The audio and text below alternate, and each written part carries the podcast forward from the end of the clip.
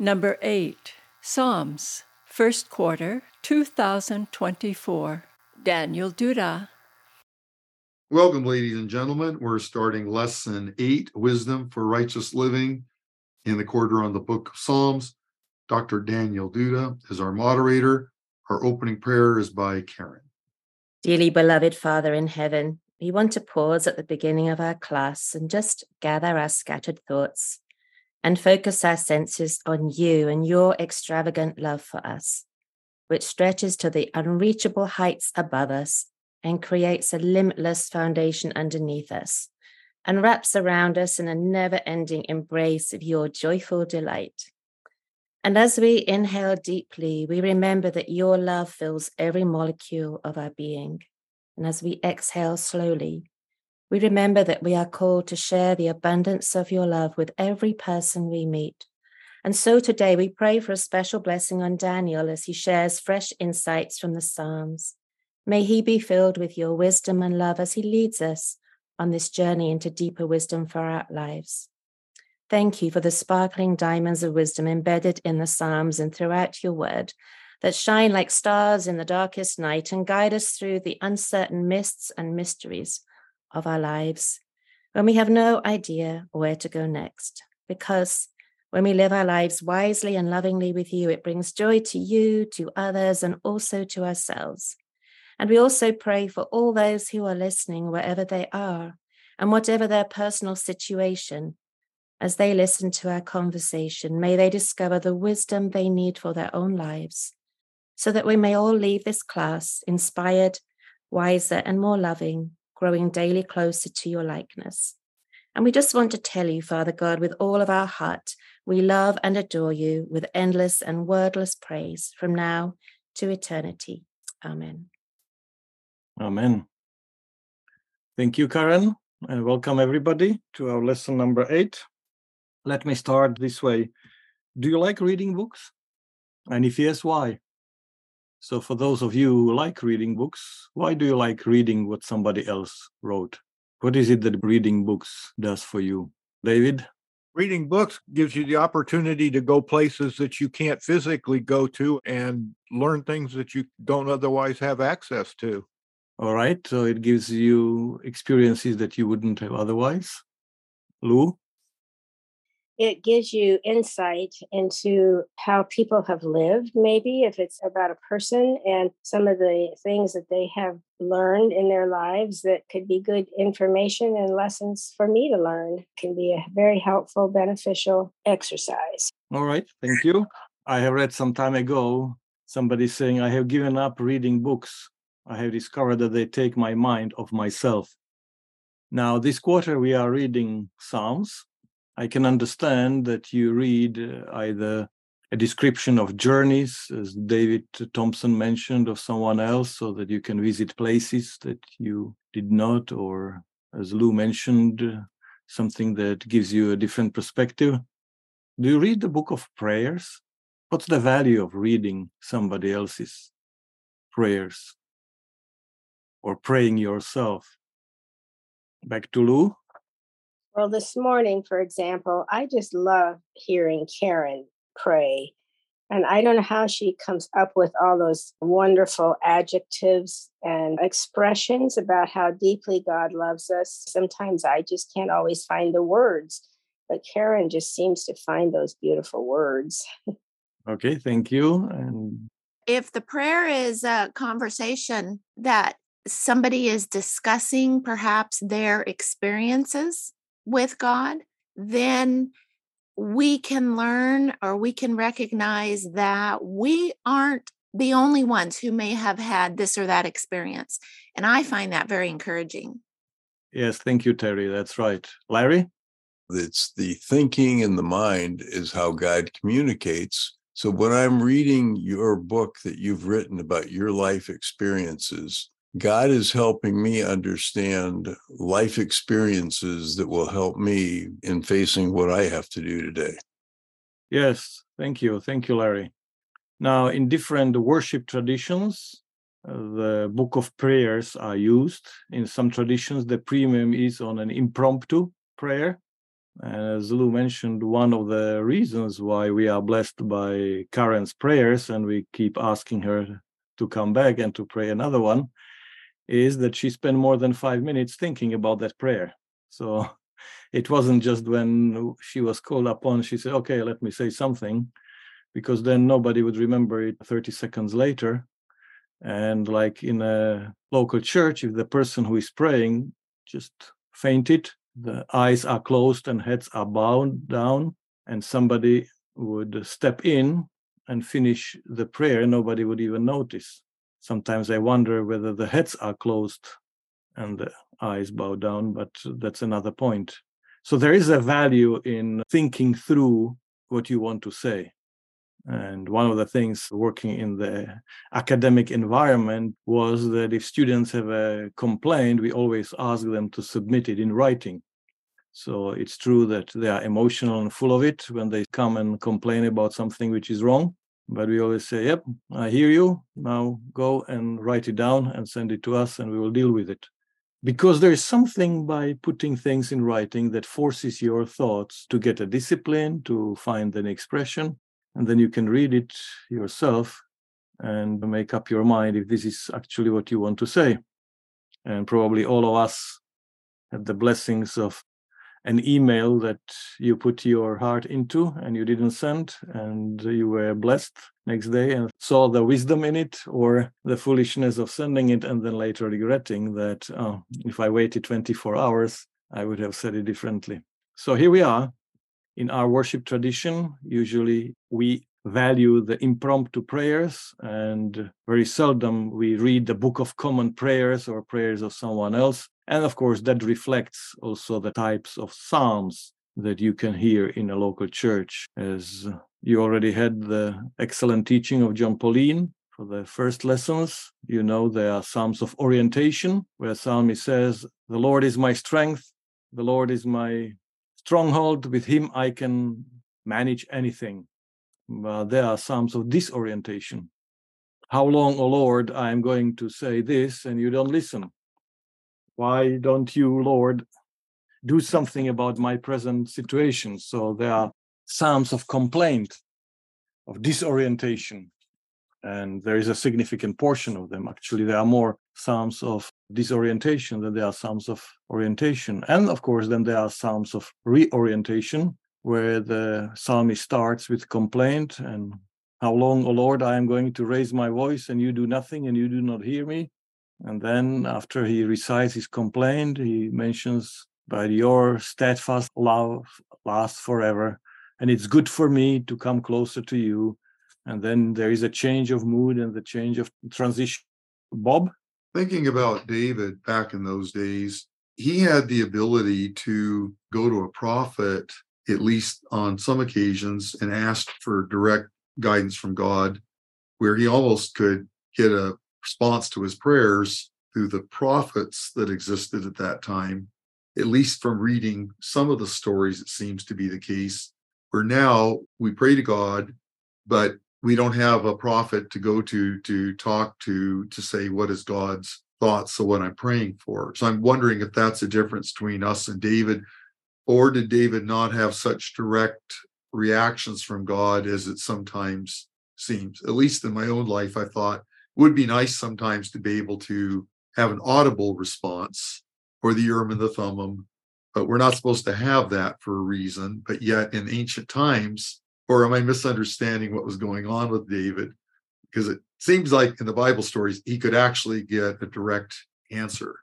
Yeah, of course. So when uh, his head being on his shoulders in the evening is at stake, David is very eager to ask, Lord, should I go against the Philistines? Will you deliver me? Will this head will be still on this neck tonight?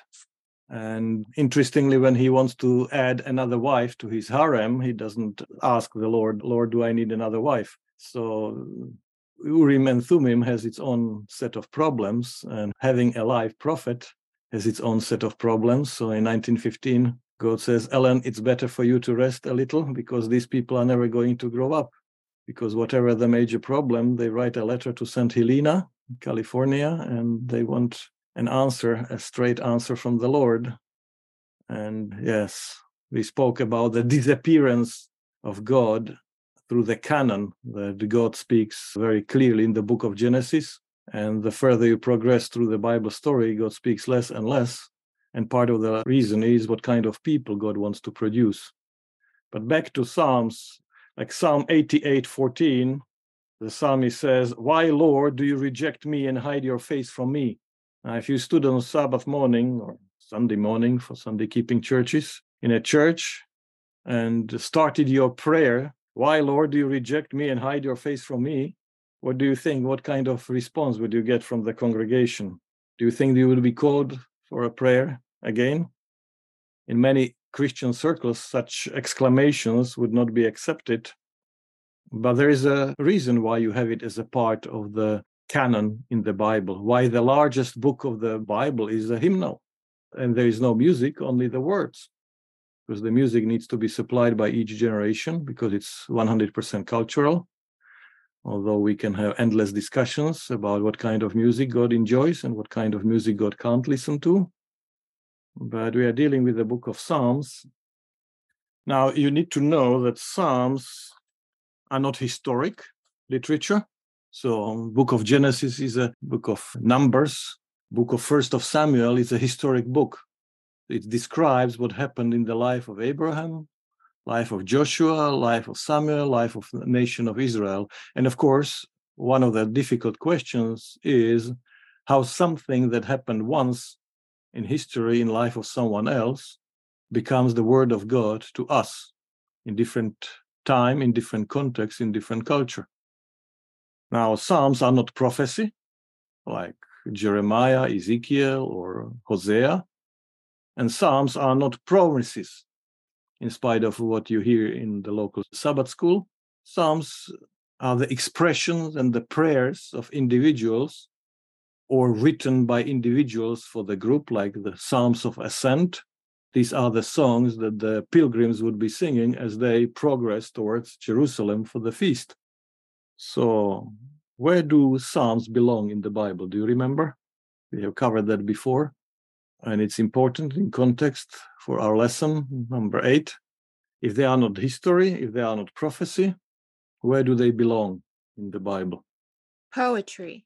So eh, that's the form, but they are wisdom literature.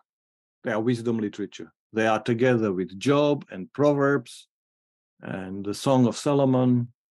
They are wisdom literature. And the title for this lesson is Wisdom for Righteous Living.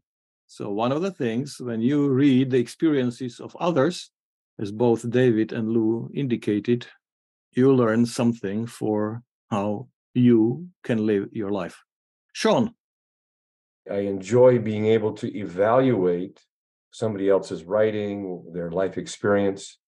And in this case, in relation to the Psalms, it's an important part of the exercise of my spiritual life and discipline to be able to evaluate the experiences that are described, the pleading, the anger, uh, the difficulty. I enjoy evaluating that so that I can position my own experience before God. So it's an important exercise for me to look at, listen to, and give consideration to what I am being exposed to. So, this exercise of evaluation. And more and more, that evaluation, I'm grateful that it has turned toward evaluating who God is in this moment of writing or reading or pleading, it's insightful. And I reject some of it. There's some of it that I don't like and won't take into my experience in this evaluation process. Thank you. Yeah, thank you, Sean. Wow. People listening around the world will be worried that you reject the inspired word of God. But if you are used to reading Romans or Galatians or Second Timothy, moving from New Testament letters to Old Testament poetry. It's like crossing the mall from the Air and Space Museum and entering the National Gallery of Art. And that's why you need to have a different approach because we are dealing with poetry. And the authors in poetry are conveying real thoughts and events and real emotions to us, but they express the literal truth figuratively. And we need to keep that in mind when we deal with Psalms. So here is the challenge How does the word of a psalmist to God in a Judean desert in 1000 years before Christ, when David says, Lord, with you I can manage anything, become the word of God to us in 2023 in California or Papua New Guinea or wherever you are listening to the final recording. Can you see the problem that when Psalmist says, Lord, you and I together can manage anything, and you take that as a promise and apply it to metastatic cancer, is that a fair use of the Bible? Is that the word of God from God to you? Or you have to be careful how you apply biblical poetry that was written in a certain place, in certain time, in certain culture to express the individual experiences, thoughts, emotions, and events of a psalmist. Let's go to Chris. Good to see you. Welcome. Good morning, Daniel. So I was thinking about Psalm 23.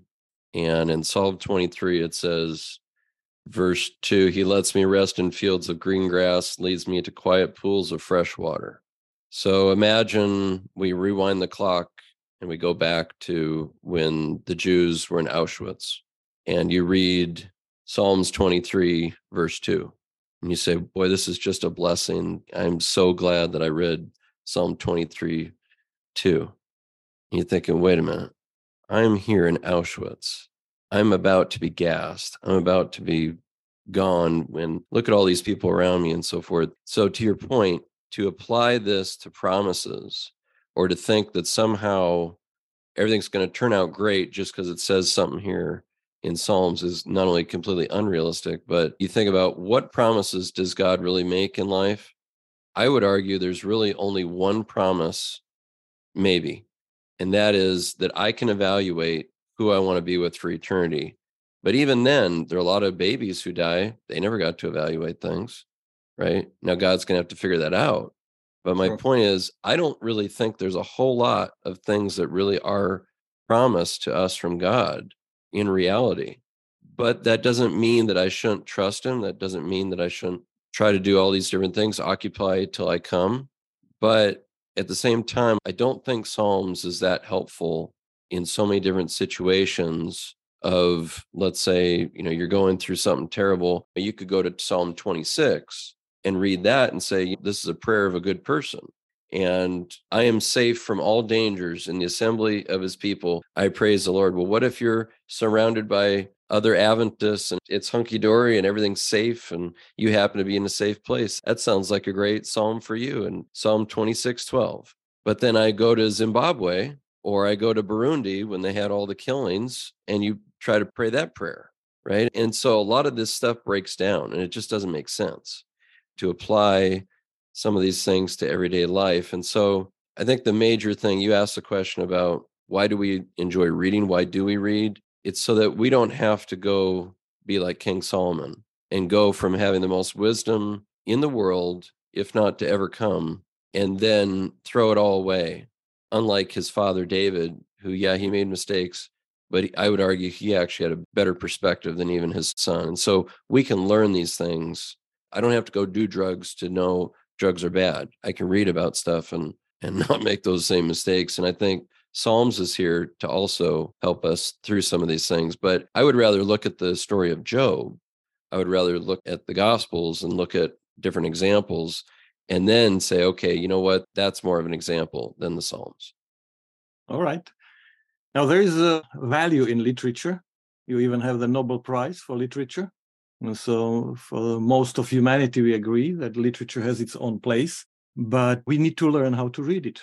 And there is value in the historical books like those that give you the history of certain people or certain nations. There's value in the Gospels, the historical stories from the life of Jesus.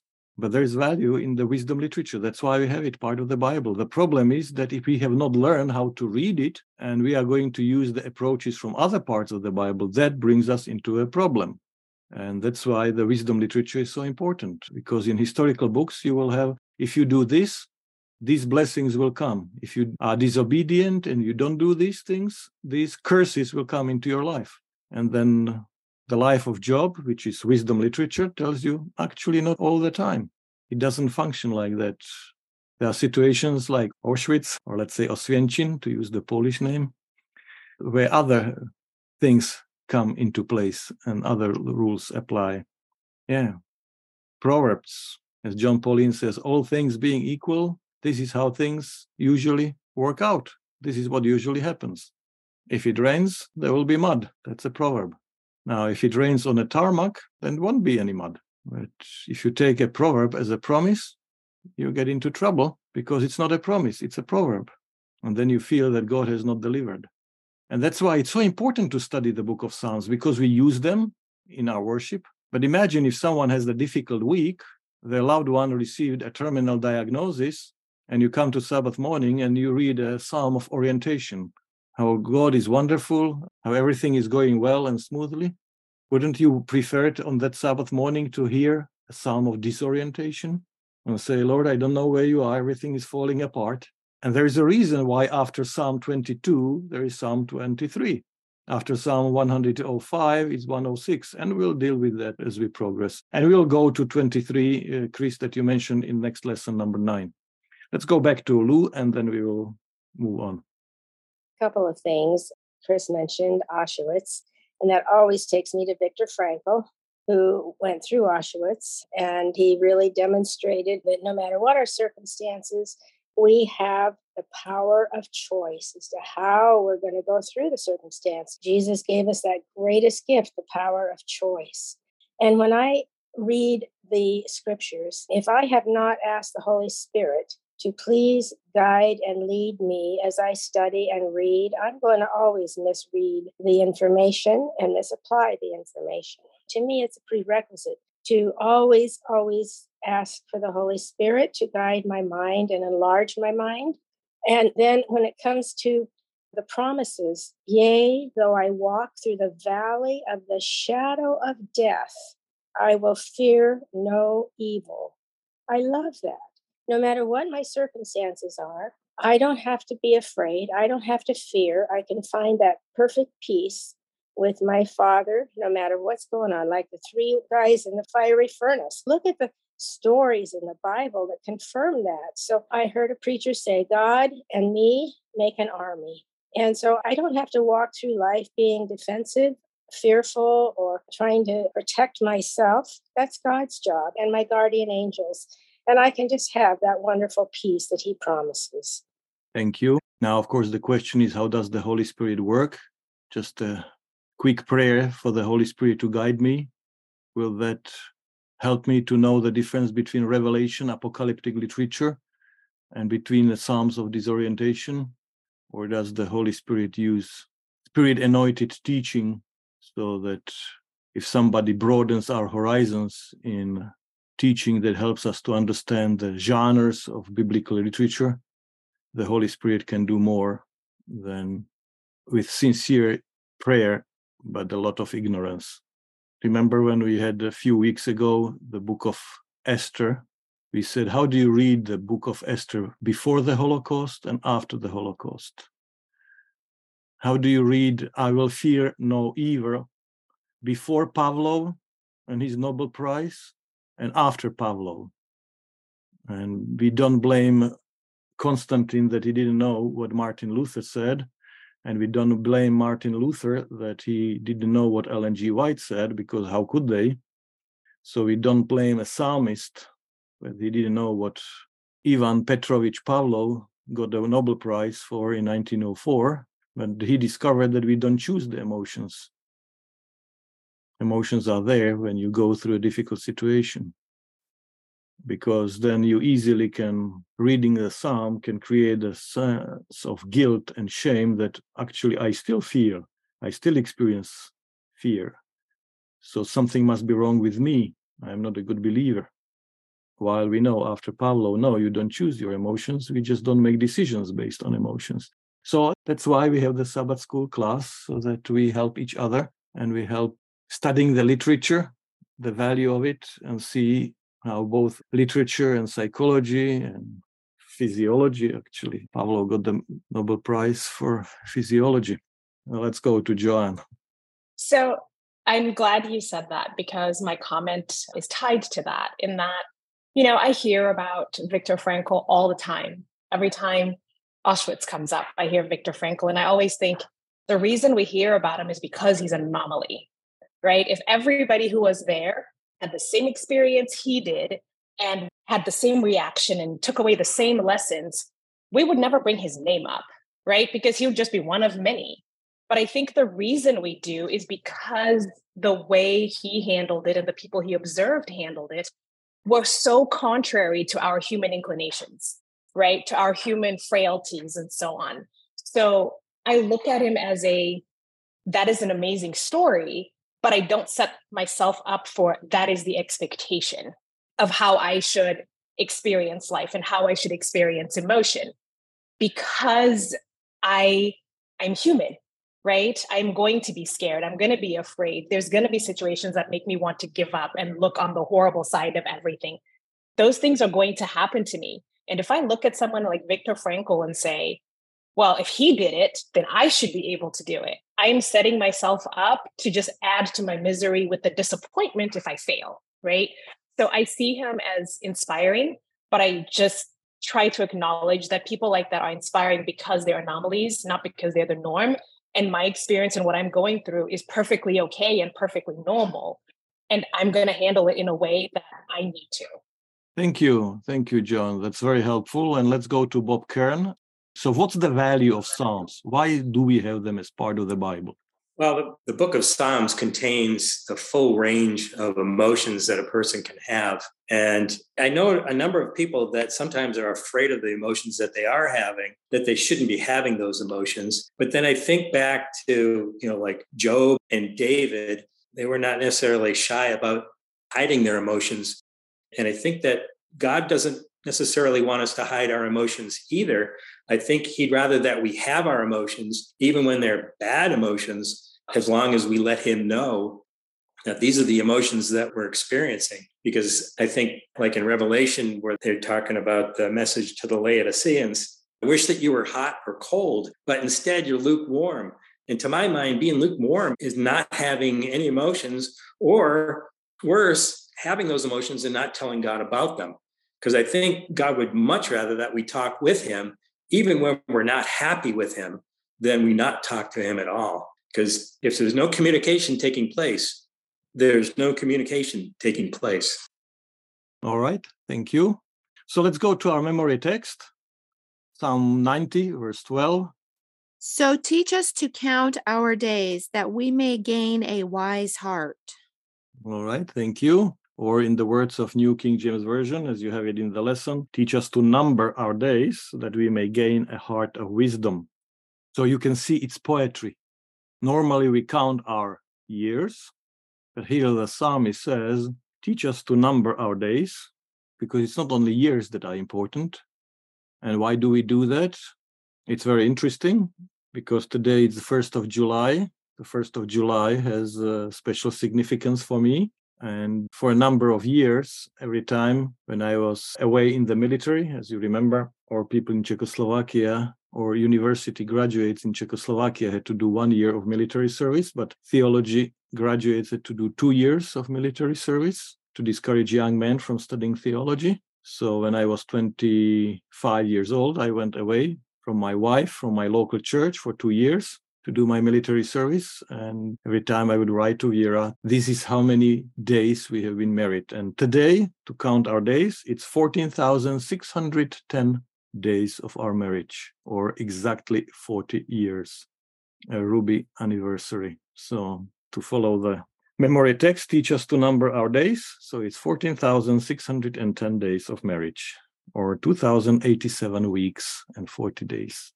Ah, it's poetry, as you can see. Why is it important? So if you look under number two, and we go into our first lesson for Sunday, which is Psalm 119, let me give you some news. We are not going to read it all.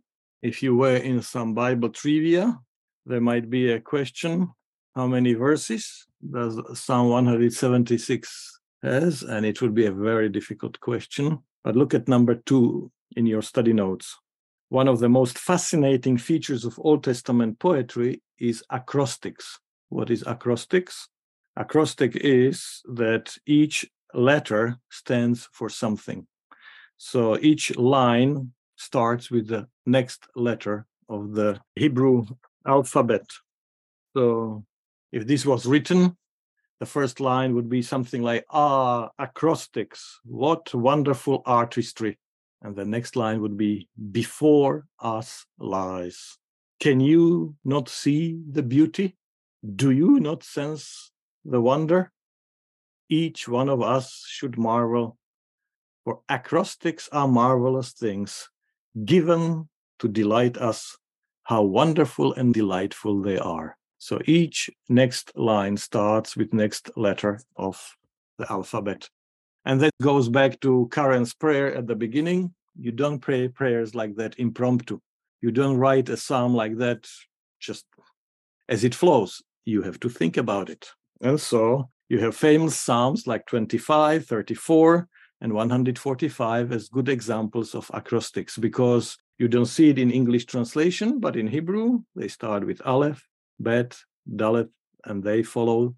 Now, here's a difficult question. If each line is next letter, how many verses there will be? 22, because there are 22 letters of Hebrew alphabet. Now, if you go to Psalms 111 or 12, 112, this time the acrostics will be not through each verse, it will be through each line. And so most of these Psalms have 22 lines, but if you look into your Bible, they have only 10 verses each because there is more than one line to each verse. Now, that brings us to Psalm 119, the longest chapter in the Bible. And why is it longest? Because every first word of each of the eight verses start with the same letter of the alphabet. So, eight lines, eight verses with A, eight verses with B, and all the way down to the end of the alphabet. So you have 22 times 8, which is 176. And that's the answer. How long is the longest chapter of the Bible? 22 times 8, which is 176. So 176 verses. Now that's poetry. When was the last time you went bananas about the law? so that you write 176 verses how wonderful is God's law and how crazy you are about it. Maybe when you fell in love, you were able to write some poetry. Some people do to your loved one. We have some in the Song of Solomon, uh, of course, coming from a different culture.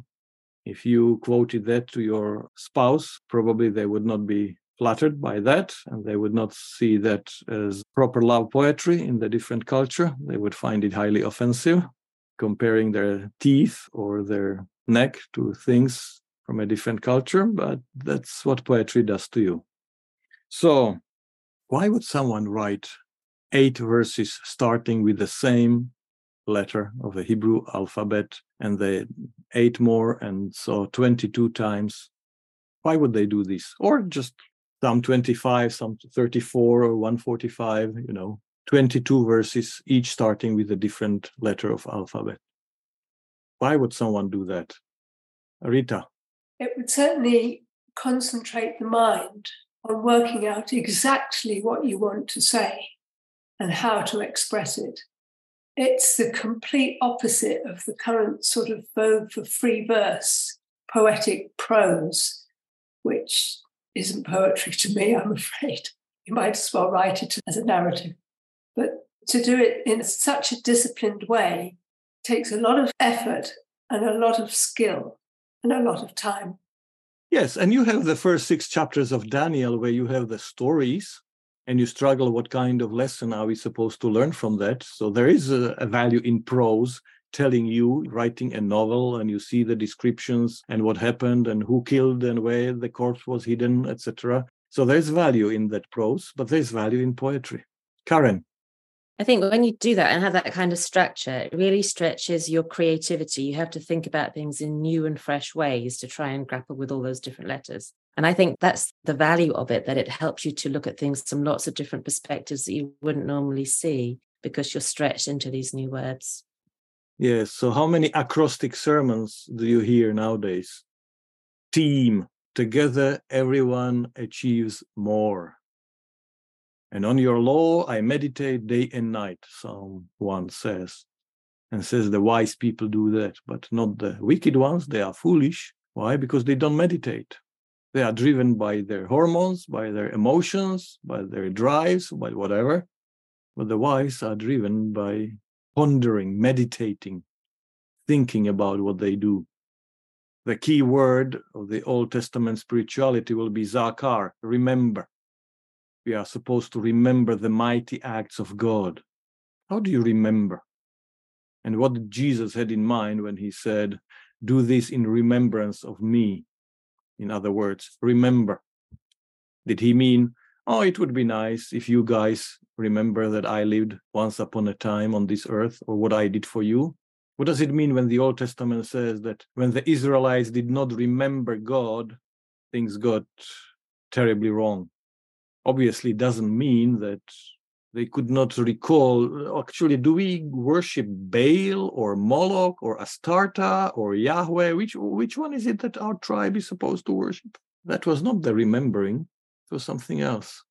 So why meditating? Why pondering things is important for our spirituality?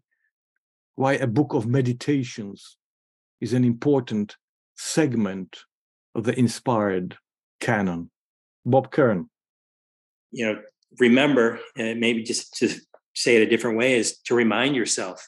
And apparently, we very easily forget some of these things because we're preoccupied with other things, maybe, or we're just prone to forgetting. But it's like, what does Mrs. White say? The only fear we have for the future is that we forget how God has led us in the past. And so it's probably a useful thing that we just kind of continually remind ourselves that God did lead out in the past. You know, we sometimes will get on ancient Israel's case about so close to the Exodus. How could they stray so far away? Well, they were probably just like we are. They have the capability of forgetting things that just aren't right there in front of you. And so Jesus telling us to remember, God telling us to remember is to keep those things in front of us so that we don't forget. Yes, thank you. Let's go to Karen. I think when we remember, when we go back, we can remember things in different ways because we're in a different place now. So we go back and reflect over what happened before.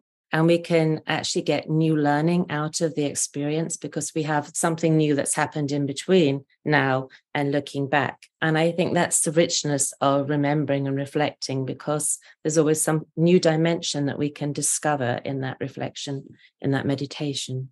Yes, thank you. I'm sure that you are exposed to different prayer requests in your line of spiritual experience, work, or whatever. And I'm sure you have noticed that so many prayer requests resemble a shopping list. You know, when I go to the supermarket, I am surprised how many people with their trolley, they have a shopping list, and that's what they want to accomplish from this shopping trip. And often the requests that we get at the division level are similar to that. Please remember my grandma, and a student is having an exam, and so and so is having a medical operation or whatever. And we are supposed to pray for them. And it's good and nice, of course, to remember and to know that people are not alone and there is a community of faith and they are remembered. And what's heavily on their mind, that somebody else also remembers that. But meditation moves your prayers beyond the shopping list. You see the bigger picture. Yes, I have this looming deadline, I have this looming event, exam, operation, whatever it is in my life. But there is a world beyond that, and there is life before that and life after that. Without meditation, you can be tempted to romanticize the spiritual experience oh, I said a prayer before I opened the Bible, so everything will be okay. So my understanding of this text corresponds with God's understanding, or with St. Paul's, or with David's understanding. Mm, that's rather romantic understanding of how inspiration works. Yes, the Holy Spirit was needed to write that, and so Holy Spirit is needed to understand it. But as we said, how does the word of psalmist to God becomes the word of God to me in a different time, in a different context? And as we mentioned, it helps you to see that, yeah, the text says, I shall feel no evil. But if you still fear and experience fear, it doesn't mean that you are a bad believer. It means that you are normal. That means you are human. Meditation saves you from subjectivity. How many times you have heard in the worship service, I need to tell you, brothers and sisters, this happened to me last week. I was, you know, as a pastor, I can tell you from my Bible studies, I could almost count on it when I ask people, Can you tell me what happened to you last week? As an introductory chit chat, okay, I haven't seen you for one week. Tell me, how is life? How are you doing? What's going on?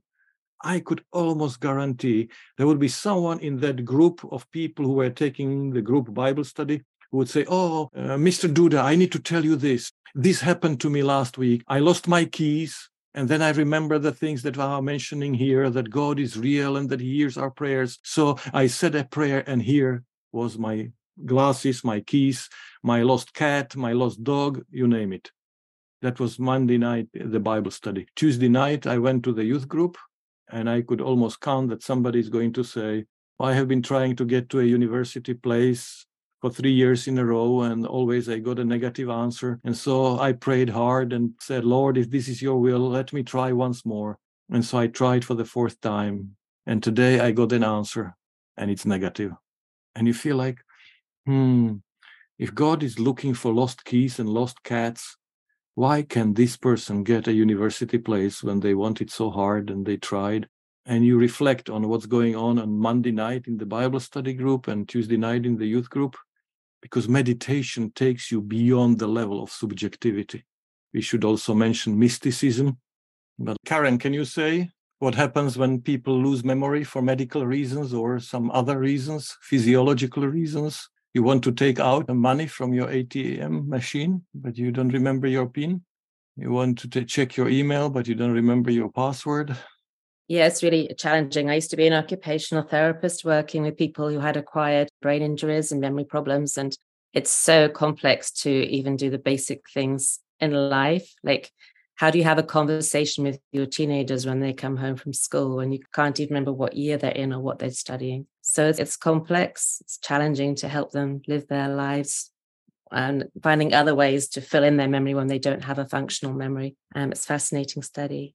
But it's interesting, someone was happy all the time because she could never remember what she had to worry about. And another person was continually sad because he could never remember anything good that happened in his life. So it's interesting the perspectives.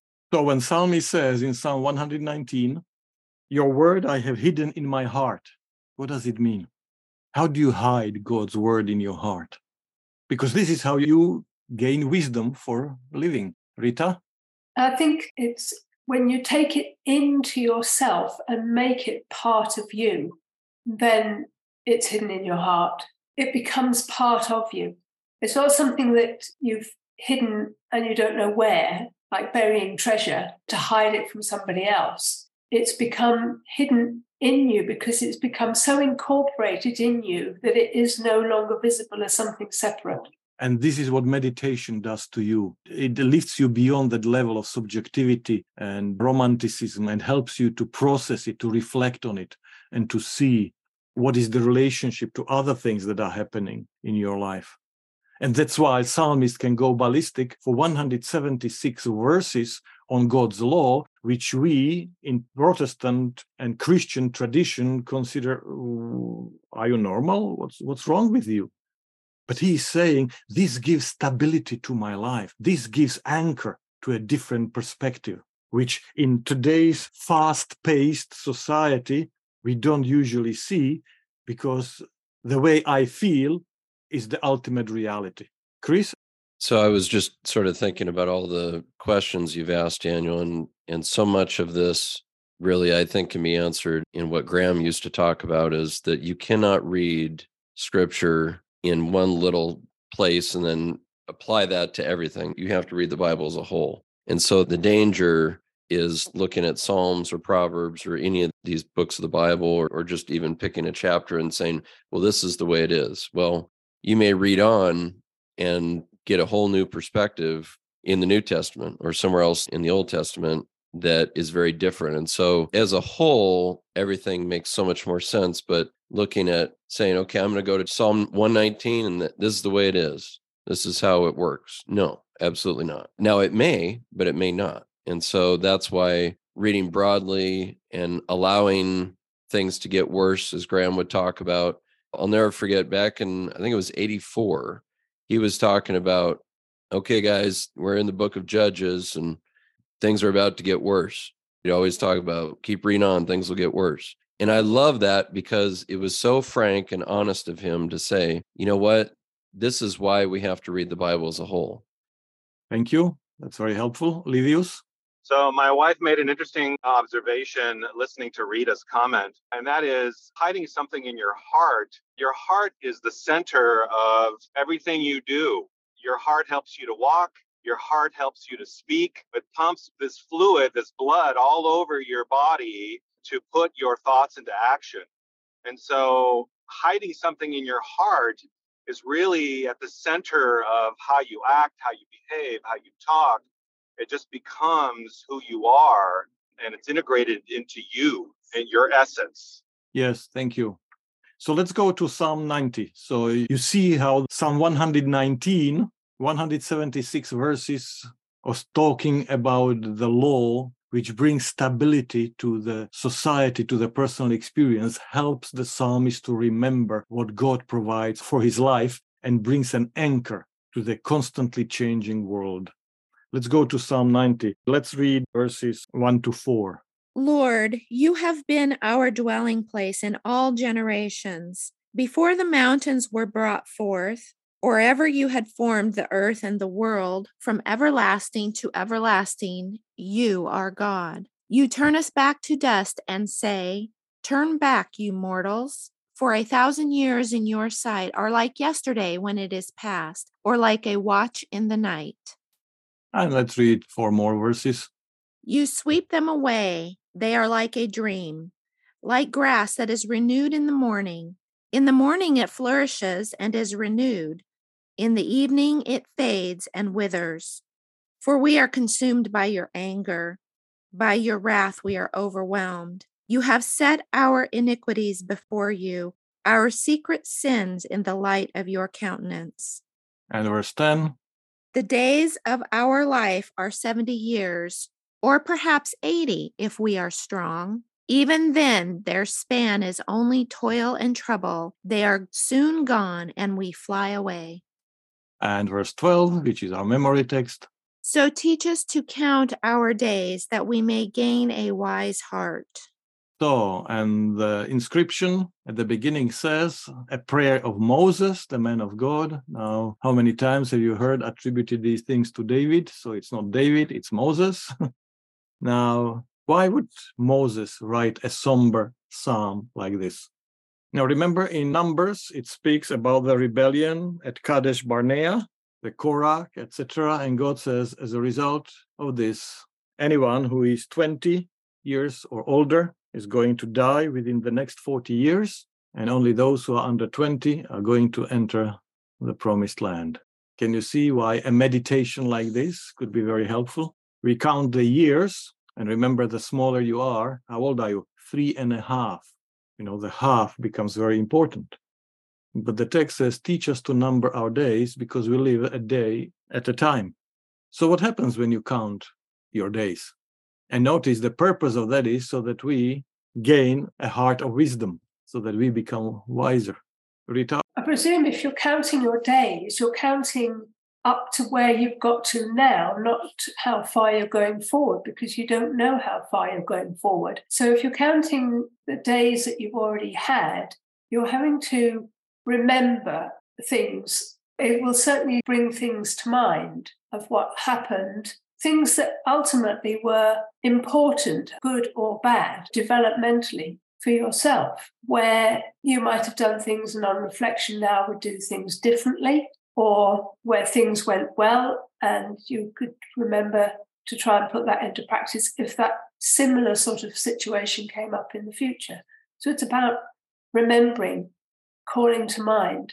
And it reminds me of a good few years ago now in a management training program, we were asked by the facilitator to try and remember journeys to school. And it's incredible when you actually are asked to do something and set your mind to it, how much actually does come back in the pictures in your head of journeys to school. Obviously, not every single one of them, but things that are there embedded to be recalled.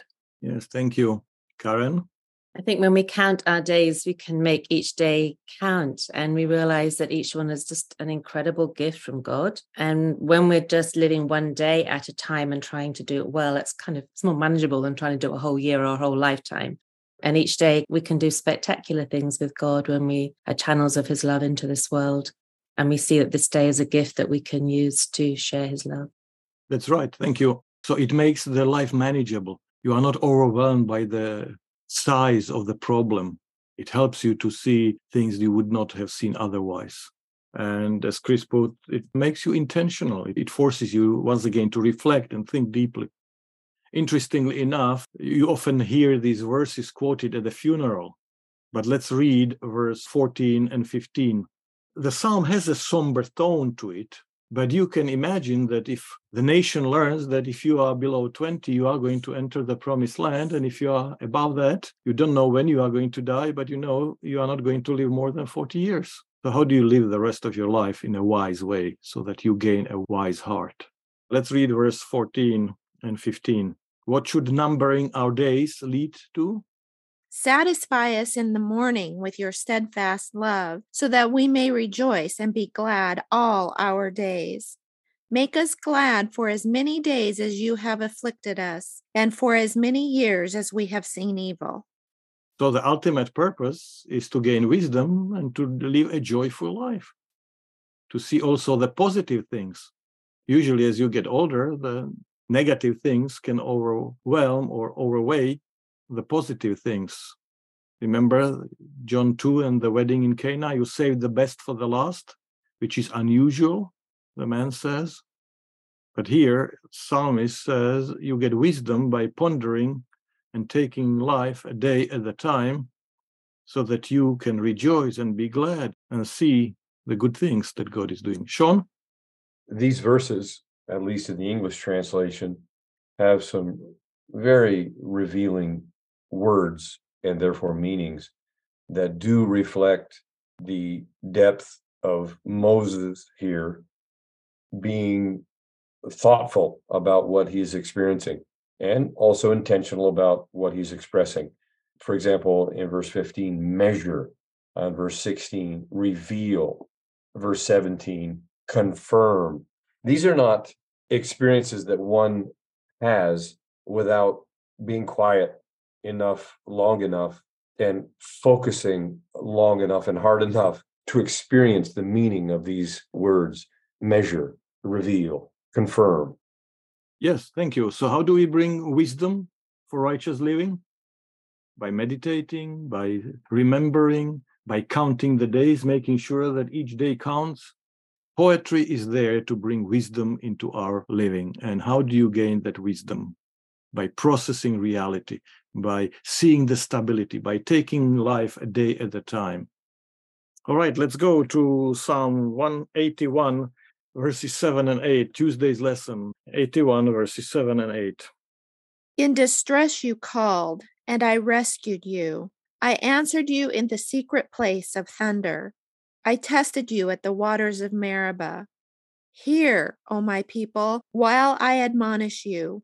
O Israel, if you would, but listen to me. So if you read Exodus 17, you learn that Meribah was the place where Israel tested God. Is he in our midst? Can he provide for us? They were not so sure. Now, Psalm 81 turns that around and says that God was testing them. So now tell me which one is true. In historic book, the people are testing God. In a poetic book, God is testing them. So when you read in Psalm 81, Psalm 95, Psalm 105, that the Lord is testing you. How do you understand that? And back to what Chris mentioned, why the storyline is important. Why do you read or start reading from Genesis 1 and Genesis 3? Chris. So, do you think this is kind of like Pharaoh hardened his own heart versus God hardened his heart? And one says one thing, another says, and so this is where you're having to deal with that push and pull in the Bible. One place says this, another place says that. Is that kind of similar? That's right. So if you just go to Psalm 81, 95, or 105, and then you read that God is testing me, What's the first thing that comes to your mind when you go through a difficult situation in life today? Oh, I know what's going on. God is testing me. So I'll never forget in a Sabbath school in a little teeny town in Northern California by Tahoe. And this was right before my daughter was born. And so in the Sabbath school, the Sabbath school teacher says, Now raise your hand if you think the tree of good and evil was put in the garden as a test. So God was testing Adam and Eve to see if they would obey him. So everybody raised their hand except for me and a friend of mine. He said, Well, how come you didn't raise your hand? I said, Well, I don't believe it's a test. I said, Why would God need to create human beings to figure out what they're going to do? He already knows the answer. I said, To me, it seems like tree of knowledge of good and evil was put there to make sure that Satan was only in one location. Otherwise, he could be everywhere.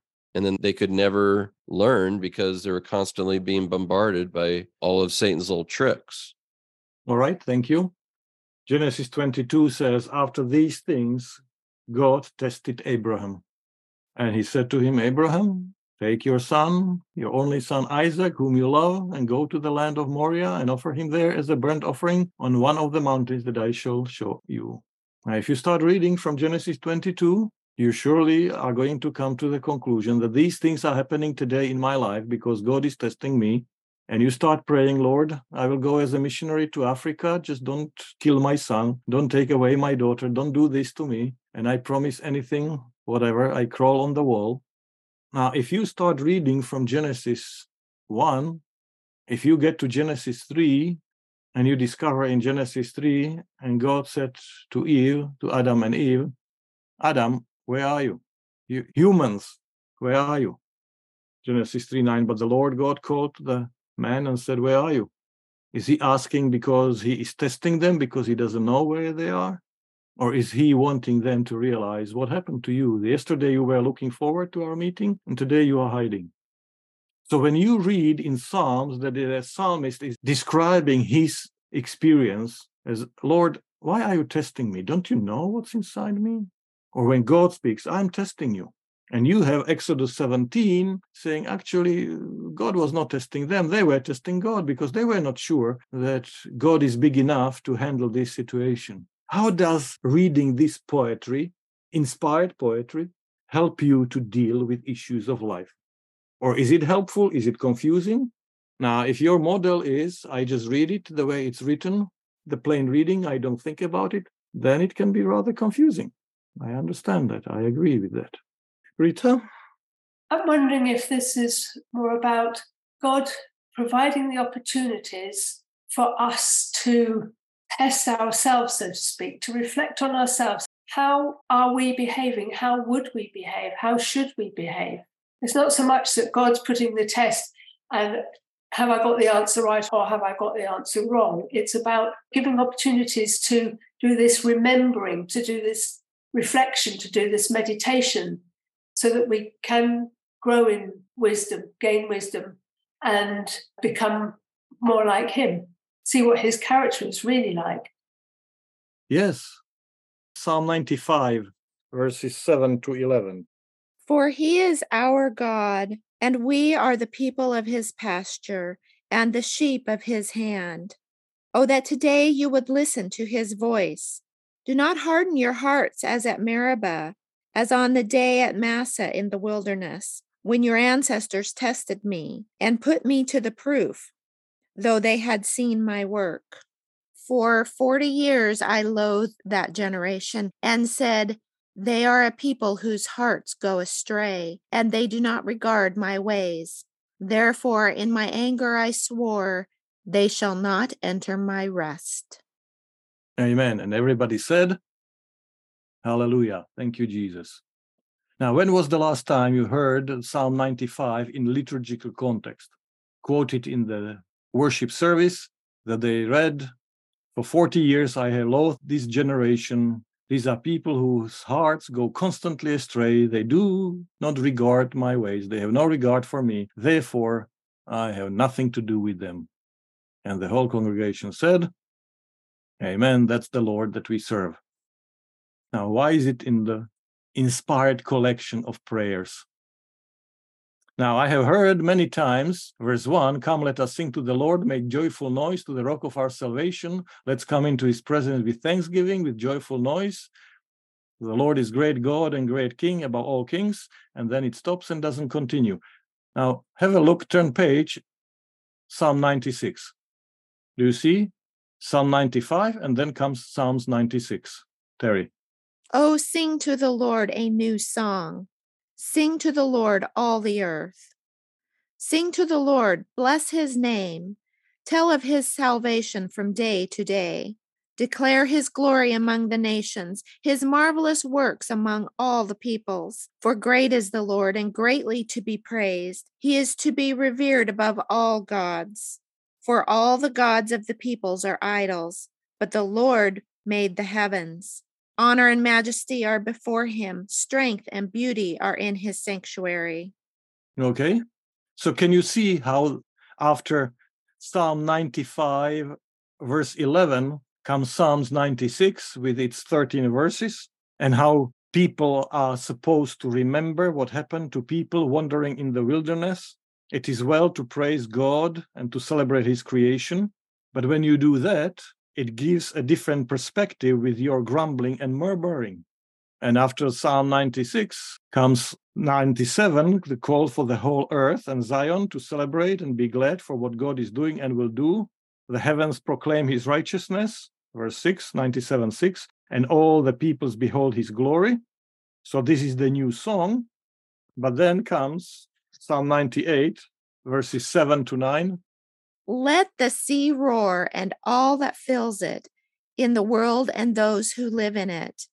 Let the floods clap their hands. Let the hills sing together for joy at the presence of the Lord, for he is coming to judge the earth. He will judge the world with righteousness and the peoples with equity.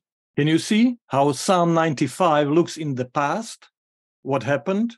The mighty acts of God and the response of humans. Psalm 96 looks at the current response to that, and 97 as a part of new song that all people will behold his glory. And then part of the new song in Psalm 98 is looking towards the future and the revelation of God's act of righteousness and his character in the future judgment. And that is the reason to praise him.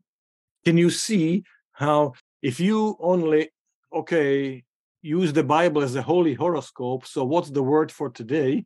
And you come to the text in Psalm 81 or 95 that speaks about God testing us, it almost guarantees the wrong perspective. However, if you look at it at the context and compare 81 with Exodus 17, with Genesis 22, with Genesis 3, if you take Psalm 95 in the context of 96, 97, 98, you see how singing a new song looks not only into the past, it looks into the present, it looks into the future, and sees the great things that God is doing and the implications for your life of murmuring and grumbling. It gives you a different perspective on those texts. And it helps you to gain the heart of wisdom. It gives you wisdom for righteous living. Okay, so Psalm 141 The deceitfulness of the wicked way. I call upon you, O Lord. Come quickly to me. Give ear to my voice when I call to you. Let my prayer be counted as incense before you, and the lifting up of my hands as an evening sacrifice. Set a guard over my mouth, O Lord. Keep watch over the door of my lips. Do not turn my heart to any evil, to busy myself with wicked deeds in company with those who work iniquity. Do not let me eat of their delicacies. Okay, so this is a Psalm of David. I am calling upon you, Lord. And what does he ask him to do? Set a guard over my mouth, keep watch over the door of my lips. Do not turn my heart to any evil. Now, James says in the New Testament, now don't blame David that he doesn't know what James is saying. I remember when we had the lessons on Job some 30 years ago, and the lesson said, How come Job got so depressed? was the question and then the text where you know how he curses his day of birth etc etc and then the remark after that was oh it was because job obviously forgot what daniel said in chapter 7 of his book Yeah, sure. Job, who is a contemporary of Abraham, forgot what Daniel said, you know, 600 before Christ. So, of course, David doesn't know that God doesn't tempt anyone to evil, that James says in the New Testament, but he says, Do not turn my heart to any evil, to be busy with the wicked deeds, with company of those who work iniquity. And of course, Psalm 1 1 has similar thoughts. So, what is going on here? How do you get wise heart? How do you find wisdom for righteous living? What do these Psalms like 1 and 41 say to us? What's the lesson for us there? Can you see any progression in Psalm 141? In verses 1 and 2, what is he concerned with? I lift my voice and I lift my hands. Sean. I really enjoy seeing the personal appeal that he's making for a different perspective. Reorient my perspective. This is not something that happens all of a sudden this is an appeal to reorient his thinking, at least at the moment. Keep it there. He cannot do this for himself unless he is reflecting very deeply about his personal need and he's reaching out for confirmation that somebody else is hearing that expression. I can think about that all day long. When I speak about it in my wife's presence, my son's presence, it's fixed in my mind in a deeper way. It's also a moment of accountability.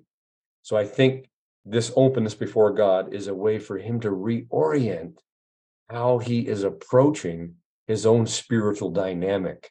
I need to really be true to myself before God that I am going to take seriously this discipline of approaching God in a more honest, open way. Mm-hmm. Thank you. Very helpful. So David is anointed as a king, and that throws his life into disarray. He's persecuted by Saul. He's away from the tabernacle, from God's house, so to say. And it's easy to make stupid decisions. Remember when Abigail meets him and says, I know what is it like to be married to a fool, but the world doesn't need more than one fool.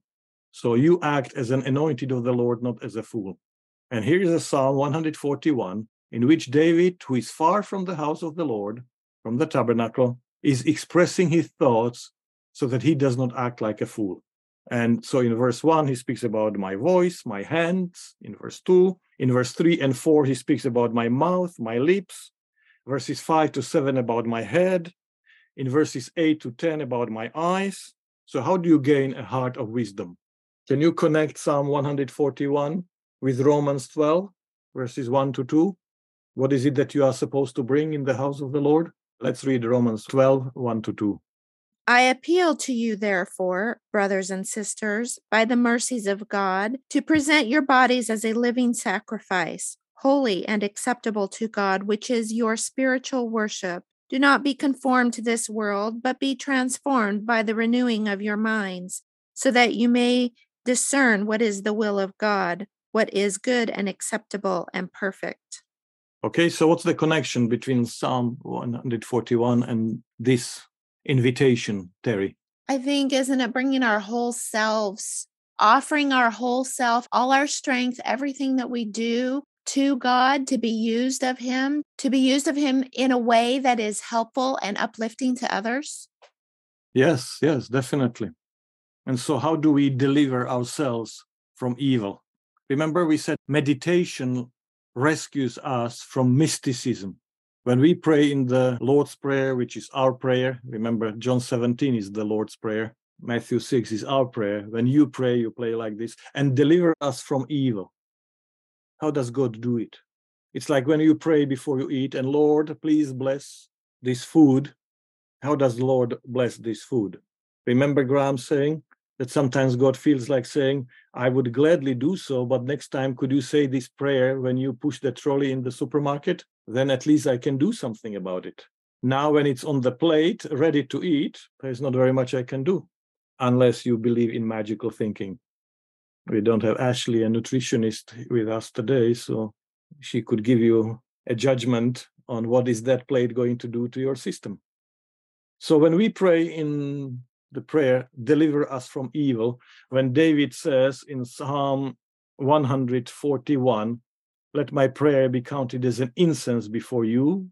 Set guard over my mouth. Do not turn my heart to any evil. What's the answer? How does that going to happen? How do you get wisdom for righteous living? Now, in Psalm 141, he's considering what is the temptation to him. Do not let me busy myself with wicked deeds. Let me not be in company of those who work iniquity.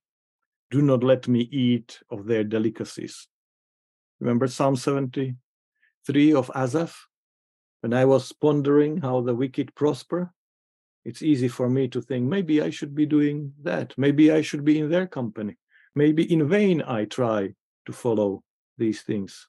And that's why he prays for his voice, for his lips, for his mouth, for his head, for his eyes, because he realizes certain things may appear from a certain perspective as attractive from a short point of view, but their long term impact is going to be negative and destructive. Can you see the wisdom of long term thinking, of transforming of your heart, of your thinking that Romans 12 speaks about the transformation? Do not let the world squeeze you into its mold, but be you be transformed, because that's the way to gain wisdom. Short term, long term goals. Sean? It reminds me of the experience that Jesus had with the woman caught in adultery, where in the end, he simply said, just go and sin no more. Go and be a better girl, as Graham would say. Here seems the answer to your question is activate your better choices. Upon your reflection, upon your meditation, you have identified what it is that you need to do, the direction that you need to go. Now activate that and enjoy a little bit more freedom than you have had.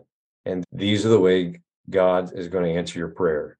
Activate your better thinking and make good choices. Yes, that's how you get a wise heart. That's how you make good choices. Psalm 1 What are the blessings of the righteous living? What are the deceitfulness of the wicked ways? In Psalm 141, that David prays that God somehow protects him. So in Psalms, you can see the consequences of two different lifestyles and reflection of the awareness that people have if they don't consider the long term impact.